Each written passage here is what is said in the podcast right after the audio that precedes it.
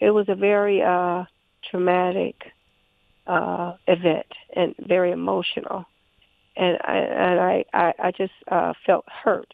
But um, he he had come in uh, when I realized that you have that I realized that uh, Mr. Conyers had come to the point where he felt like um, I had no value to him.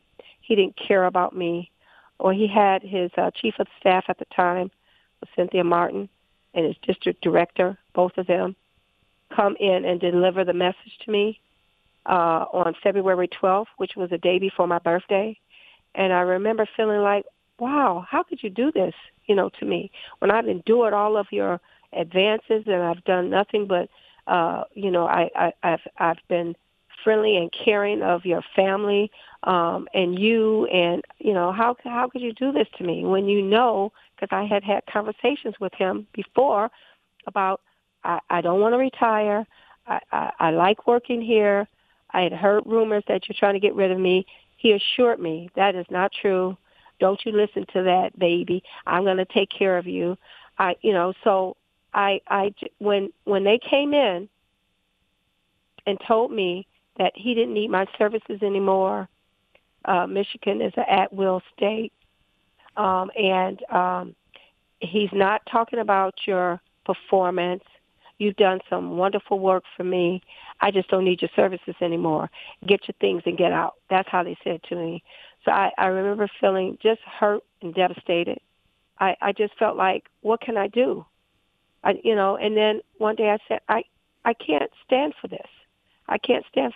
I have to stand up to him because I'm not going to take this uh, disrespect because I know that it is not for good cause. I know it's because he decided that he wanted to stop the hunting game. He had no more interest in trying to uh, persuade and seduce me into, uh, you know, sex uh, or being his uh, side piece. And that's what my feeling was. So I'm going to do something about it. I'm not going to stand up to. The, I'm going to stand up to him. Uh, listening to you talk about him and this office and this relation, I'm really sort of struck by the relationship uh, to power that he has here. Yes, I would say so. I would say so. It was like at one time it was said amongst staff members, females, that he thinks his initials, JC, stands for Jesus Christ.